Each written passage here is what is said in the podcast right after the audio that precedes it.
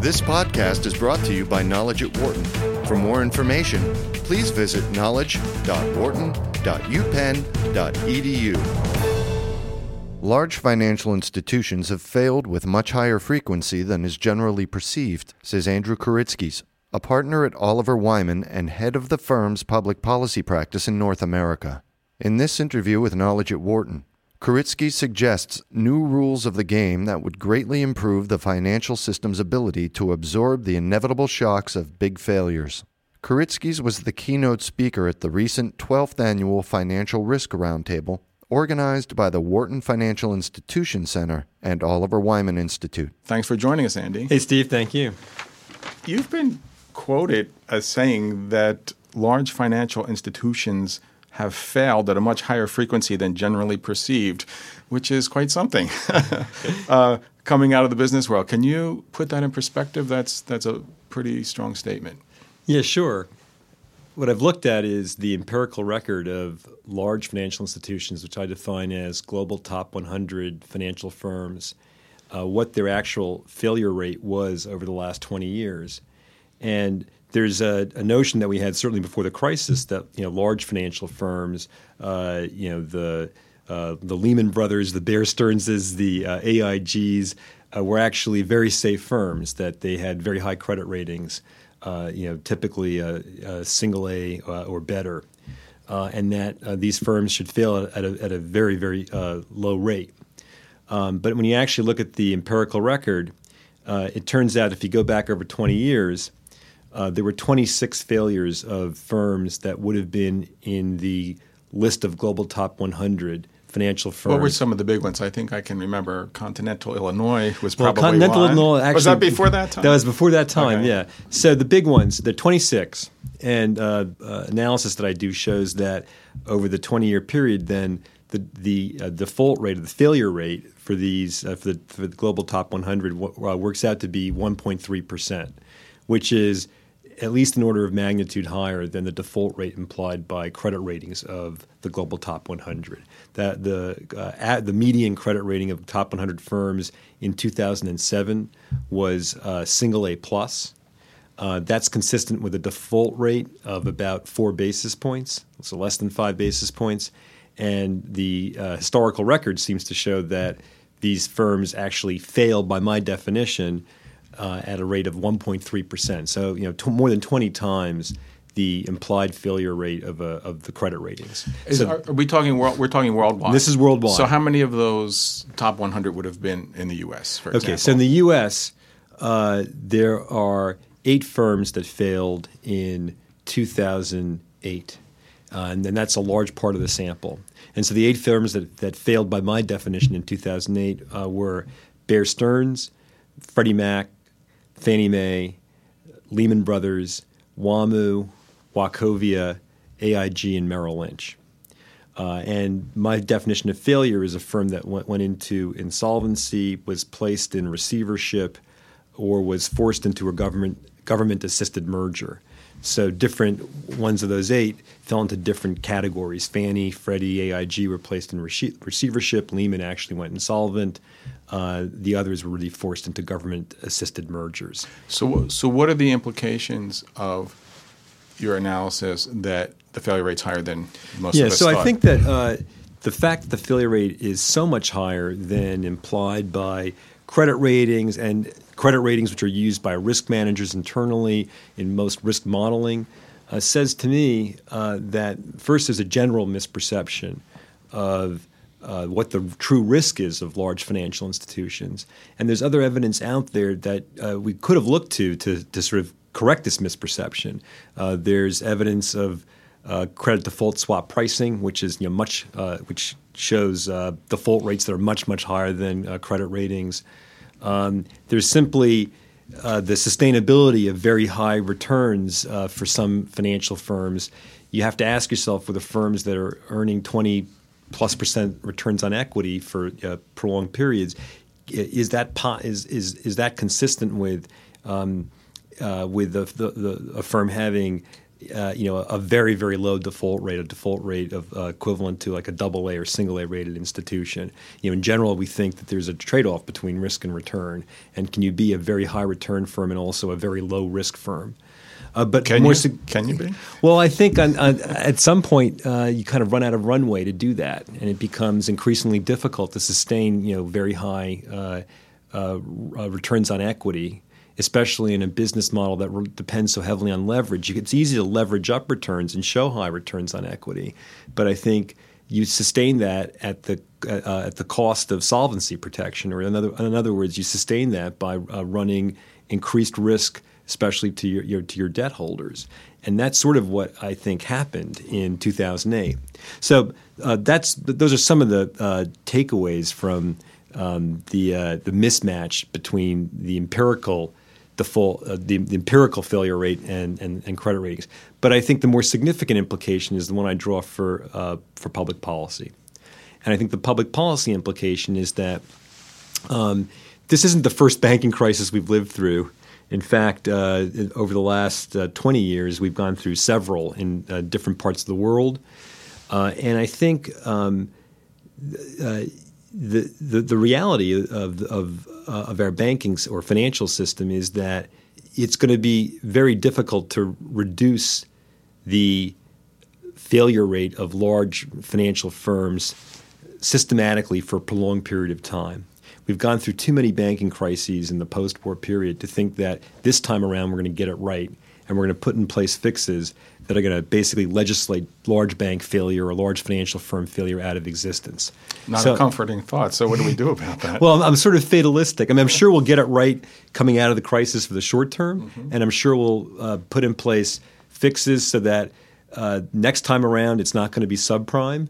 Uh, it will be something else. It won't be structured credit. You know, it'll be a new set of risks that emerge that are probably unknown now and probably unpredictable ex ante. We'll know about it after the fact, and then we'll think, "Gee, this is blindingly obvious. How did we miss it?" But we're not going to know about it um, beforehand. That's sort of the nature of a banking crisis, uh, I think. Uh, and oh, so, so how often? When should we plan on the next one? Are well, they, I can't. They, if I knew the answer to that, I mean, is it every twenty years? I mean, well, when it seems to happen a lot more, a lot more frequently than every twenty years. Within the within the U.S., it's been about a twenty-year periodicity. Mm-hmm because uh, the last major banking crisis was in the late 80s, early 90s. Uh, but then after the U.S. experience, you had you know Scandinavia in the early uh, 90s. You had uh, other parts of continental Europe that had big banks fail mm-hmm. in the early 90 period. Then you had Japan uh, in the later 90s. You had the Asian banking crisis, the Russian crisis. Uh, you know, you uh, had um, uh, the, you know the tequila crisis. There, there, are lots of other crises there, which. Uh, resulted in domestic uh, banking failures, even if in some cases they didn't hit the global top 100 list. So I think the the crises the crises recur a lot more frequently than even once in every 20 years. Um, but I think that uh, the policy takeaway is if you are fatalistic as I am, that we're going to have uh, bank failures in the future for some you know new and unknown uh, causes, then I think the premium should be on trying to make the financial system more survivable or better able to survive the failure of banks. And I think that's what, where policy needs to be focused on trying to make the system more resilient. And I think the big failing of policy in the crisis was that it didn't constrain systemic risk. This is uh, the first crisis where we've really had the, the huge systemic knock-ons, which have then you know uh, required the degree of government intervention that we've had. And so, in future, I think we need to take a series of steps to constrain systemic risk and improve the system's survivability, given that banks are going to get into trouble. Did that happen uh, the way it did this time because the institutions got so large? A, and how do we how do we inoculate the system? well, I think size is a part of it. Um, and it's an, it's an, interesting question that I can't fully explain as to why did the institutions become so big, uh, big both in terms of absolute scale and then in scope of activity. Uh, activity. I mean, certainly deregulation uh, played a, a part, it's, but it's unclear that there tremend- that there are significant economies of scale that would have driven firms to be as large as, as they've become. But but setting that aside. Um, I think that the the fixes uh, really should focus first on on what really failed systemically in the crisis. And to me, the first thing that failed was we had no resolution regime for non-bank financial institutions that got into trouble. So Bear Stearns, Lehman, no regulatory or resolution regime. in some cases, no regulatory authority either. That's right. Uh, but the, you know, to me, the uh, the trifecta of Lehman, Bear Stearns, and AIG, uh, we had no adequate mechanism for taking these firms and placing them in receivership and allowing them uh, uh, allowing some more orderly unwind of them without, in the case of Bear and AIG, the Fed stepping in and effectively throwing them a lifeline. I mean, Bear's case to support the merger with JP, and AIG's case just effectively taking over the firm um, through cons- you know a conservatorship type process. Is, is this semantics when we talk about receivership versus temporary nationalization? Is there, is there you know, th- these Oh, I- become politically radioactive terms. I'm just wondering if there's a reason. yeah, I don't they- think receivership. Rece- receivership to me is not synonymous with temporary nationalization. Uh, what, what receivership would do is you would uh, take over the firm by um, uh, wiping out uh, the uh, uh, the shareholders and, and um, installing new um, new management to oversee the firm as the re- receiver is trying to uh, either wind down the firm's um, you know assets and um, uh, w- work out the firm's assets and uh, maximize the recovery value or sell off the firm in whole or in pieces and then use the proceeds to pay off liability holders. Nationalization im- um, can, implies to me uh, the government owning the firm as a going enterprise, and that's not the point of receivership. Receivership is what the FDIC does. Sure. So Well, IndyMac was placed under receivership. Right. Um, so that was an unfortunate term, probably temporary uh, nationalization, Yeah. when they probably really meant receivership. Maybe they did.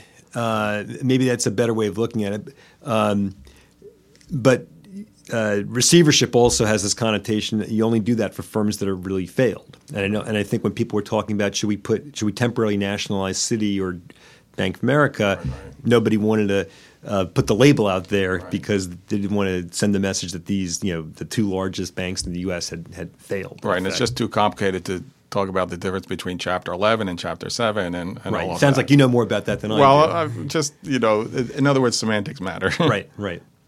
So, in any event, I think uh, a resolution regime for non-bank financial institutions is uh, got to be top of the list, and uh, we have to find a way of working out these firms and ultimately imposing costs on uh, the uh, not only the shareholders who were wiped out if, uh, in Lehman and in, largely in Bear and, and AIG's case, but really also on the debt holders who are an important source of potential discipline on the firm. Uh, and the the notion that a, all of AIG's creditors are going to be made whole at 100 cents in the dollar removes a tremendous uh, uh, incentive for for market discipline. So you're saying they should get what's called a haircut. Yeah, that's right.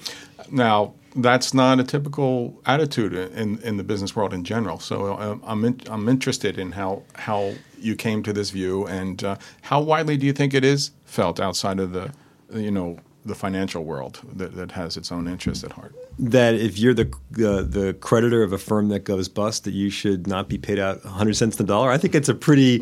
Uh, there's a lot of, of, of widespread experience there. I mean, there's a pain that's been shared across many other industries, and, I- and I don't think it's.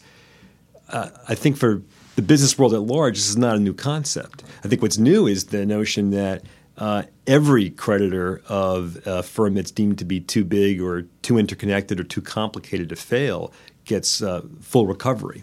Yeah, and I think I think putting aside the merits of what's fair or not, or what's you know what makes the most business sense.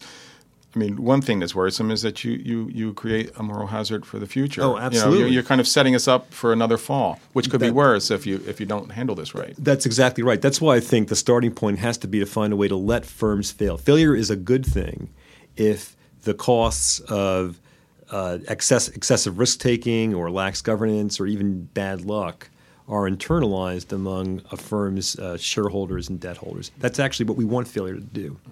Um, that's how the market is supposed to operate. So I think resolution regime is the first place that we have to start. Then the two other things I think we need to do um, uh, to improve the survivability of the financial system, given the inevitability of bank failures, are reducing firm interconnectedness. And in many ways, systemic risk is directly proportional to the degree of counterparty risk in the system. So I think we need to find mechanisms to reduce the absolute amount of counterparty risk, firm interconnectedness.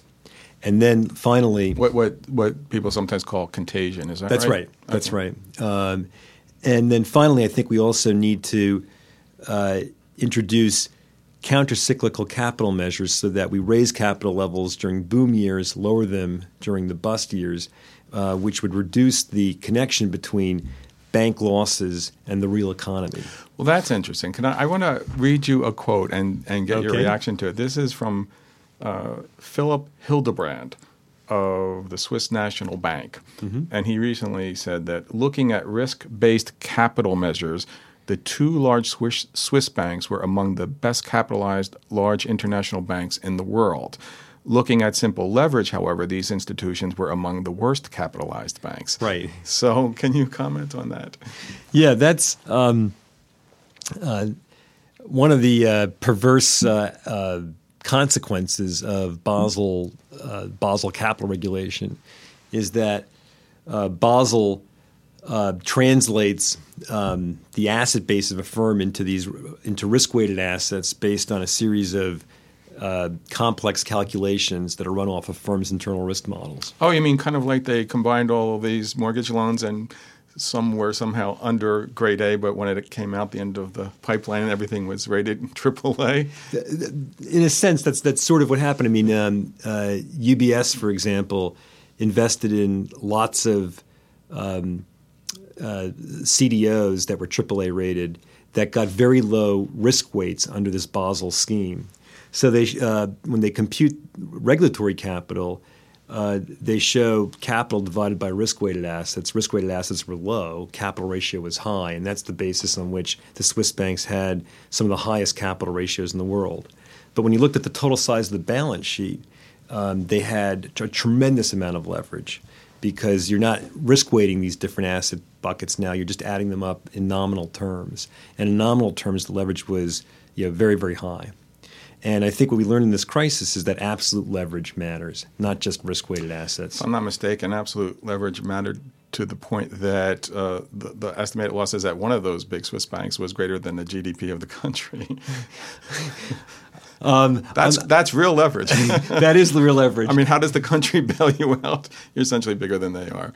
Right. Well, it's too big to bail. Too big to bail instead of too new, big to fail. We have a new. We have a new. Uh, right. Right. So other solutions because um, I, I, I think you're, you're, you're coming up with some really interesting ones. Well, I think those are the three main ones that I see for dealing with um, uh, systemic risk, making the system more survivable.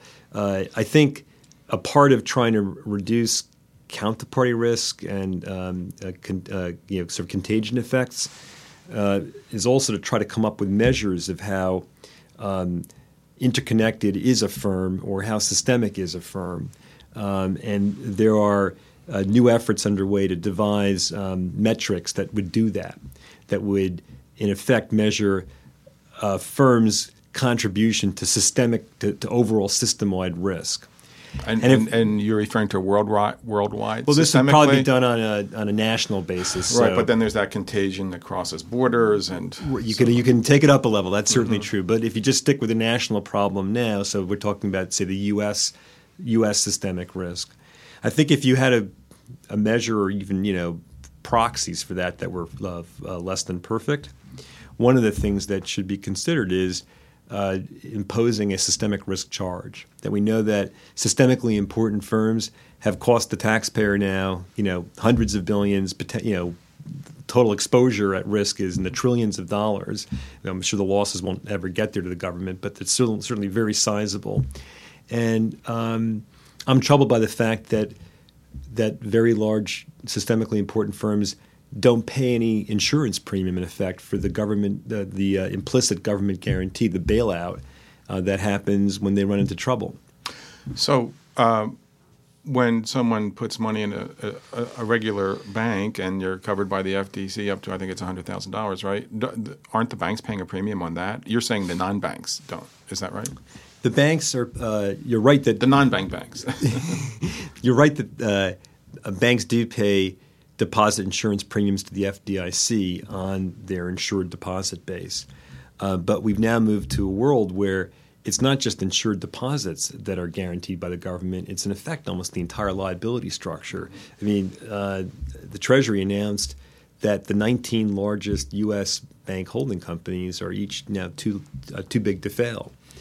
And um, that means that it's not just their insured deposits that are protected; it's the you know the whole liabilities of those 19 banks, including the creditors that aren't getting the haircuts. That's right, including the creditors who aren't getting the haircuts, and including uh, bank holding companies of convenience, as I call them, such as American Express and GMAC and um, uh, uh, MetLife which you know, converted to bank holding company status. In the case of G, GMAC and American Express, uh, once the TARP was announced, um, but these really aren't institutions we think of as, as being banks. They don't really have deposit bases. And we're now saying, at least for, the, uh, for the, uh, the, duration of the crisis, that uh, we're going to guarantee all of their liabilities. And again, it gets back no haircut for the creditors.